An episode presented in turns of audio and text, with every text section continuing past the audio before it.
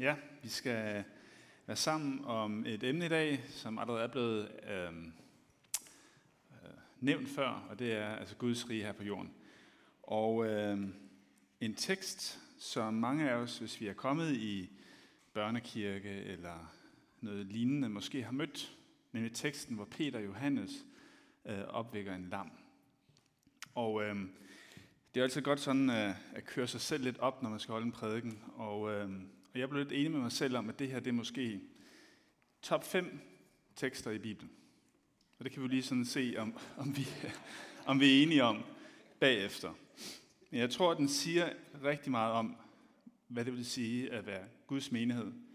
Og øhm, de her disciple var de første, som skulle, skulle håndtere at være menighed. Og de prøver sig frem. Øh, og vi kan lære rigtig meget af, hvordan de gør.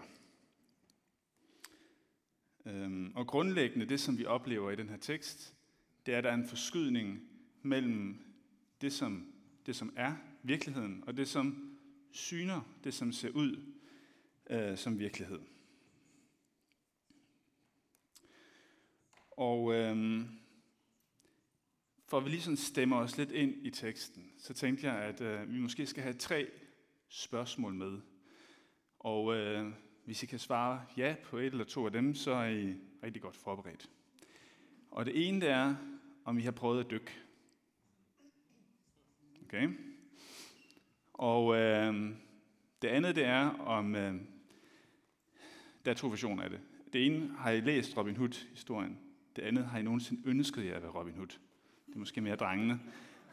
Og det sidste det er, har I været med til eller stået for en fest, hvor antallet af gæster ikke var helt fast.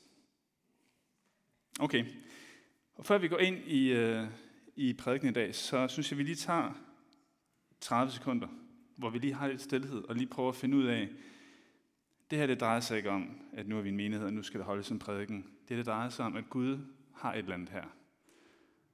Jeg har måske set noget, måske har jeg ikke. Det er egentlig ikke så vigtigt, endda hvad jeg kommer til at sige det er, at Jesus vil gerne, og Gud vil gerne sige noget til os, når vi er sammen som enhed. Så prøv at, at, at tune ind på, at Gud faktisk vil sige dig noget i dag. Så tager vi lige 30 sekunder, så beder jeg lige derefter. Ja, tak Gud, fordi at du er konge. Du er konge over dit rige.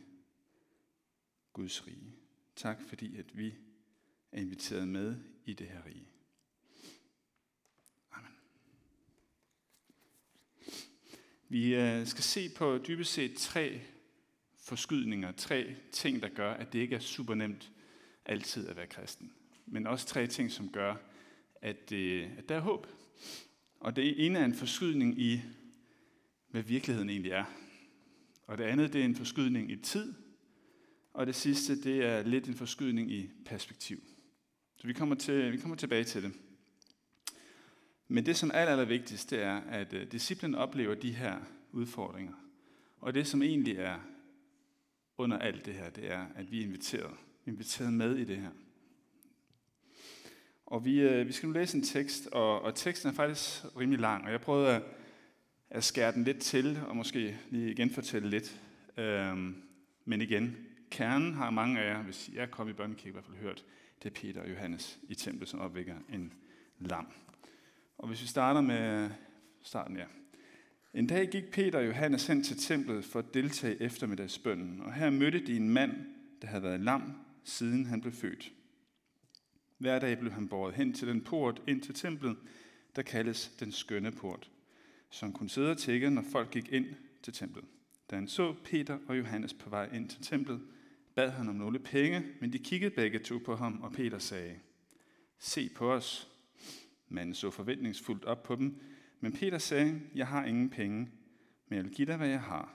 På vegne af Jesus fra Nazareth siger jeg, rejs dig op og gå. Peter greb hans højre hånd og rejste ham op, og i det samme blev tjekkerens fødder og ankler faste og stærke. Han kom op på benene i en fart og begyndte at gå rundt. Og så følger der en, øh, en længere tale af Peter, og øh, Sanhedrin, altså det ældste rådet i Jerusalem, indkalder øh, Peter og Johannes for at finde ud af, hvad i verden der er i gang her. Og øh, øh, det, de siger til dem, det er dybest set, at de skal holde op med at tale om Jesus. Og øh, jeg ved ikke, om vi er kommet så videre. Så kaldte Peter og Johannes ind igen, og de forbød dem at tale offentligt på Jesus vegne og lære folk at tro på ham. Men de svarede, hvad mener I selv? Bør vi rette os efter jer eller efter Gud? Vi kan ikke lade være med at fortælle om det, vi har set og hørt. Rådsmedlemmerne forsøgte at true dem til tavshed, men lod dem så gå, for de anede ikke, hvordan de skulle bæres ad med at straffe dem. De så nemlig, hvordan folk hyldede Gud for det, der var sket med tiggeren, en mand, Øh, der ikke havde kunnet gå i mere end 40 år. Så snart Peter og Johannes var blevet sat fri, gik de tilbage til de andre i menigheden og fortalte dem, hvad rådet havde sagt. Da de hørte det, bad de sammen. De sagde, Gud, du har skabt himlen og jorden og havet og alt, hvad der lever her. Det var dig, der lod Helligånden tale gennem David, din tjener, og vores stamfar, da han sagde, Hvorfor er verdens folk så rasende? Hvorfor lægger de planer, der ikke lykkes? Jordens konger rejser sig, fyrsterne står sammen imod Gud og ham, som han er indsat som konge. Her i byen øh, har alle samlet sig mod din søn Jesus, som du har indsat som konge. Det gælder både Herodes Antipas og Pontius Pilatus, romerne og jøderne. De har sluttet sig sammen for at gøre det, du på forhånd har bestemt skulle ske. Når du hører deres trusler i dag, Herre, så giv os mod til at tale på dine vegne. Send os din helbredende kraft, og lad os gøre tegn og under på vegne af din søn Jesus. Da de var færdige med at bede, rystede jorden under dem, og de blev alle sammen fyldt af Helligånden. Derefter var de ikke bange for noget, men stod offentligt frem og fortalte folk, hvad Gud havde sagt. Okay, det var en lang tekst, men så har vi ligesom fået øh, den med, og I kan tænke på, at I har fået kun 50 procent af det. I kan jo læse resten derhjemme. Det, øh, som er en udfordring, når vi læser Bibelen, det er, at vi læser den efter det er sket. Vi læser den, når vi ved, hvad resultatet er. Vi ved, at det her, det var det, der skete, og så udviklede Guds kirke sig, og i dag så står vi her. Men øh, hvis man læser den, så om man kørt en mørk nat på landevejen, og kun kan se det lige foran sig, så er Peter og Johannes i en, en situation, hvor Jesus er væk. Jesus har været sammen med dem i tre år. De har været tæt på, de har set Guds rige udfoldelser. De har set under, de har set en helt ny virkelighed, som de ikke havde øh, troet, og som, slet, som de slet ikke var forberedt på som øh, almindelige fiskere. Og øh, der var modstand mod den her nye orden. Og dem, der havde modstanden, de vandt. Jesus blev dræbt og forsvandt. Så så de Jesus igen. Jesus, efter et, øh, nogle uger, forlod dem og lod dem alene tilbage. Og så øh, lovede Jesus en helligånd, og helligånden kommer og fylder dem. Det er der, hvor Peter og Johannes er. Så lad os lige prøve at forestille os den her setting en gang til. Peter og Johannes er nu på en måde blevet leder af en bevægelse. En bevægelse, som folk er usikre overfor, og landets ledere også er usikre overfor. Hvad er det her? Vi troede, vi havde Jesus ud af billedet. Nu er der folk, der begynder at tale om Jesus og samle øh, masser af mennesker omkring sig. Hvad, hvad er det her? Er det her en version, som man kunne forestille sig? Det var jo, at Peter, Johannes og de andre er begejstrede og taler i uger, måske år om det her, om Jesus. Og så lige så langsomt skal de leve, og de skal tjene til føden. Og det bliver nogle historier, de fortæller til deres børn. Hør jeg, vi var sammen med en rabbi, da vi var unge, og han fortalte os om de her fantastiske ting. Og øh, vi oplevede også den her stærke kraft bagefter og så videre, og øh, det er virkelig gode ting at leve efter. Og lige så langsomt så vil det være, være noget, der vil sive lidt ud. Den historie, vi hører her, der går Peter og Johannes på den offentlige plads mest offentlige plads. I dag måske på live tv. Og så ser de en lam. Og de ved ikke, hvad der kommer til at ske, når de taler til den lam. Forestil jer, at den lam ikke rejser sig op. Vil vi have en kirke i dag? Det er den test, det er den offentlige test for, om Gud er sammen med dem. Om Gud har, om Guds rige stadigvæk er der, efter at Jesus er væk. Så i det øjeblik, Peter taler og siger, øh, vi, vi kan ikke give dig andet end en helbredelse, så tror jeg, at øh, tiden er stået lidt stille. Djævlen og de onde magter har lige kigget. Hvad sker der nu? Er Guds kraft med de her svage mennesker? Eller var Guds kraft kun omkring Jesus? Og så rejser den lamme sig op. Så det er det, der sker. Det er første gang, at Gud på en måde offentligt viser, at han er med. Han er stadigvæk med. Og det sætter retningen for kirken. Og det giver den kraft, som vi også oplever, når de beder sammen. Den her fuldstændig tillid til, at Gud er med dem. Øhm, at de ikke er alene. Og øh, det, er, det, er den, det er den nøgle, der er på, øh, på den her tekst, men også på, hvordan vi som kristne øh, lever i dag. På en måde så er der noget her, og så syner det en gang imellem. Det syner ikke tydeligt, det syner ikke på samme måde. Og vi skal se på de her tre måder, som, som den her forskydning viser sig på. Og det ene, det er simpelthen bare virkeligheden. Opfattelsen af, hvad der er virkeligt. Og øh, Peter og Johannes, de har jo været sammen med Jesus i tre år. Meget tæt på. Og når jeg tænker på, hvad, hvad Guds kirke og Guds rige betyder for mig, så er det oplevelsen af at møde de her værdier, som Jesus havde. Kærlighed, tilgivelse, også som Maria taler om, barmhjertighed. Det er ikke logiske ting, det er ikke ting, som er oplagte. Når man er sammen med kristne og oplever det, så synes jeg, det er noget af det mest trosbekræftende.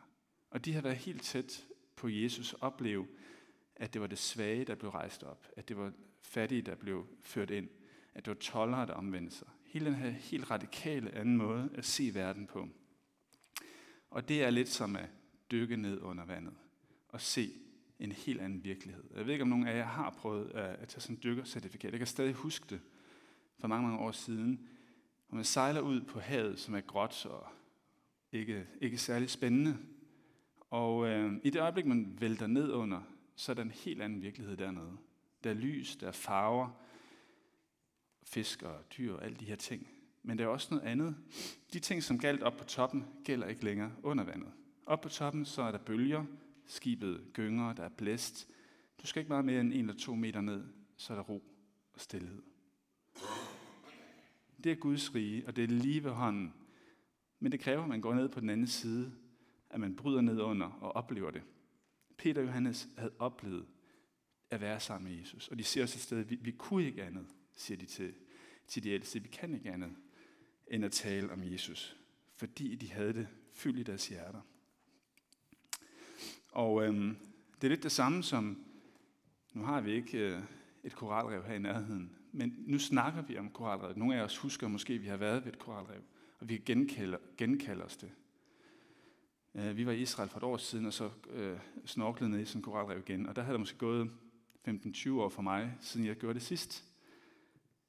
Det er jo noget helt andet, når man så har været nede i det igen, og oplever det, og siger, hold da op, ja, det er jo helt vildt øhm, at være nede i den her verden, som, som jeg helt havde glemt lidt. Derfor når vi taler om Guds rige, så er det noget omkring at være i den virkelighed, som Guds rige er. Hvis vi, gør, hvis vi øh, finder os i den virkelighed, så fylder den os, og det er noget, vi bliver nødt til at tale om og fortælle om. Jo længere vi kommer på afstand fra den, jo mere er det noget, vi kan huske, det er noget teoretisk, det er noget, i teorien er der noget, der hedder barmhjertighed. I teorien er det noget, der hedder kærlighed og tilgivelse. Men hvornår har vi oplevet det?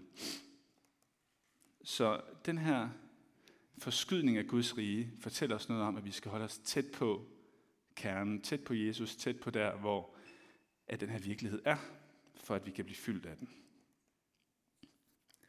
Øhm, den anden del af forskydningen, det er en tidsforskydelse. Og det er jo, at Jesus er konge, og så øh, forlader han på en måde sit kongerige, føles det som. Men er han ikke stadigvæk konge? Det er han jo. Så hvordan skal vi forholde os til, at på den ene side er kongen der. Han er, han er konge over jorden, og på den anden side er han ikke. Nu kan jeg rigtig godt lide historie, og jeg kan godt lide at lytte til podcasts og, og læse om historie. Og en af mine yndlingsfamilier, øh, det er plantagenetterne.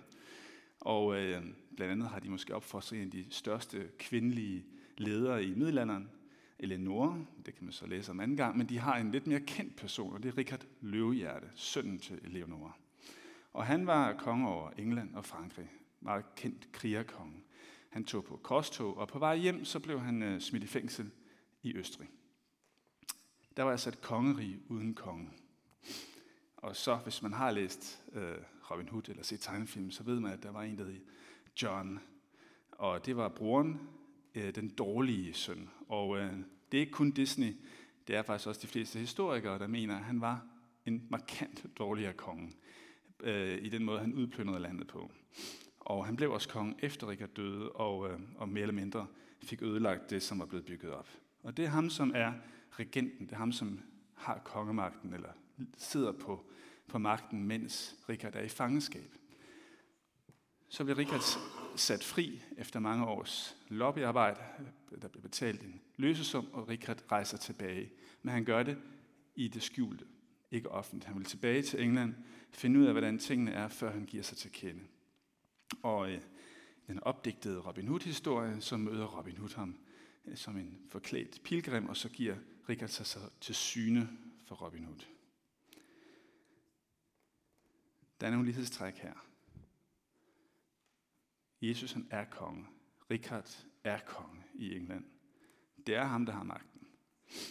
Dem, der som Robin lever i den virkelighed, som Richard havde, et godt kongerige. Og nu ved jeg, det er det fortegnet. Richard var ikke verdens bedste menneske, når det kom til stykket. Men, men i, i det her billede, så passer det. Robin Hood, som nede de her værdier om at hjælpe de fattige, han handlede på den autoritet, som Rikards kongerige havde. Richard som den rigtige konge. Men Richard havde ikke vist sig endnu.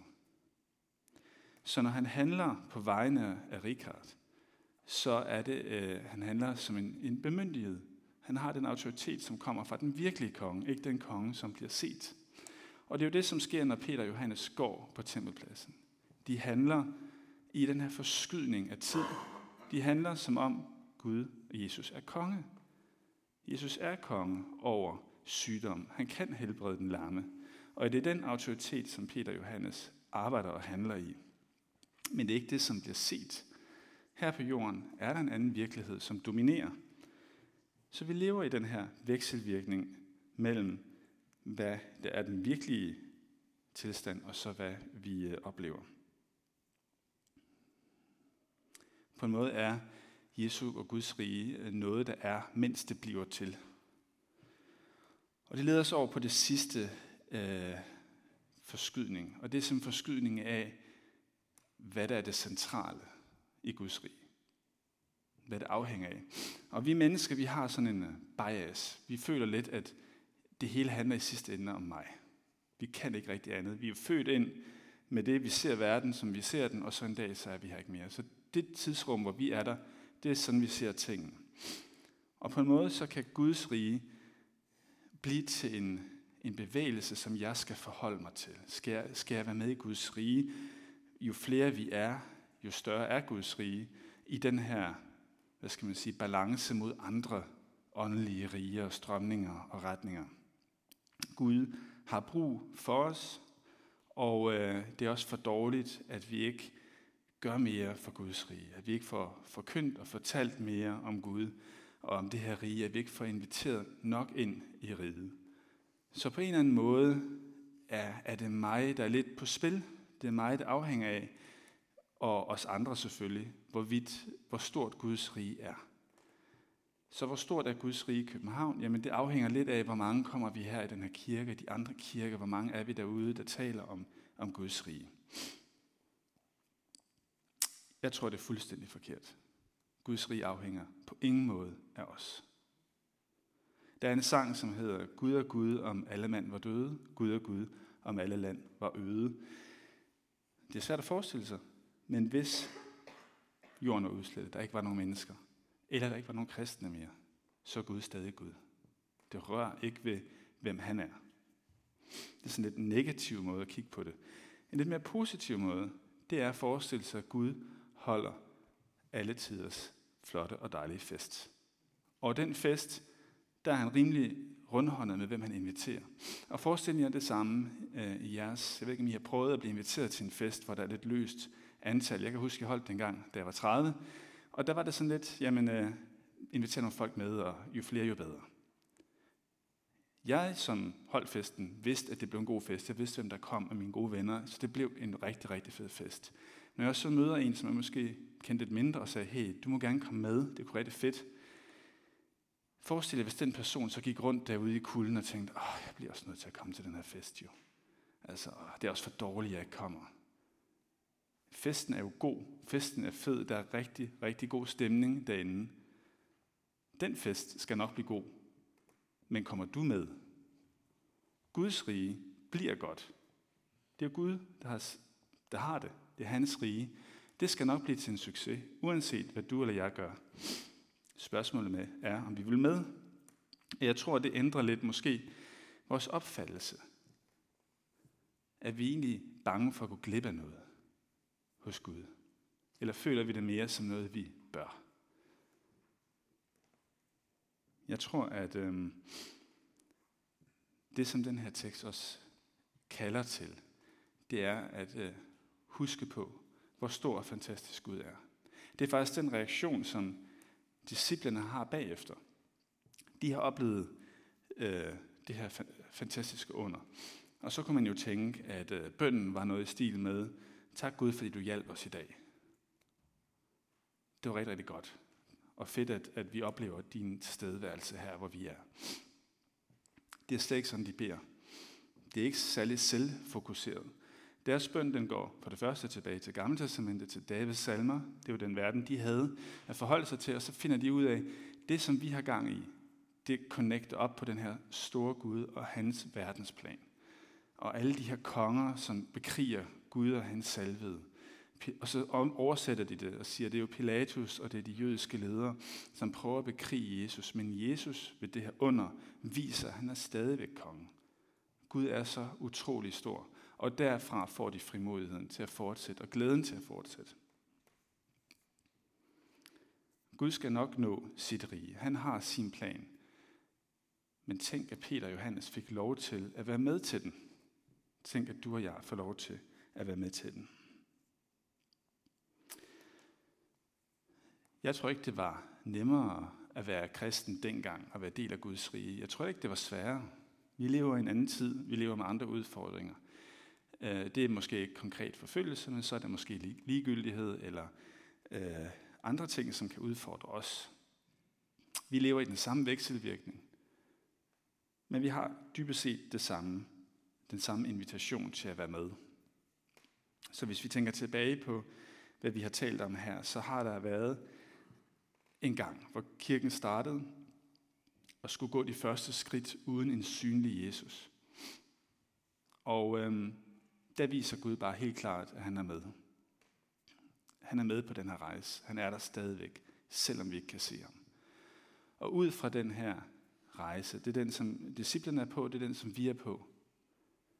Og i den her rejse så minder Gud os om, at jo tættere vi er på ham, når vi dykker ned, dykker ned under vandet og ser, hvor, hvor, hvor flot det er dernede, jo tættere og jo mere vi er sammen med ham, jo mere naturligt og dejligt vil det også være og jo mere har vi lyst til at være med, og jo mere kan vi sige som Peter og Johannes, vi kan jo ikke andet end at tale om det her og sige noget om det.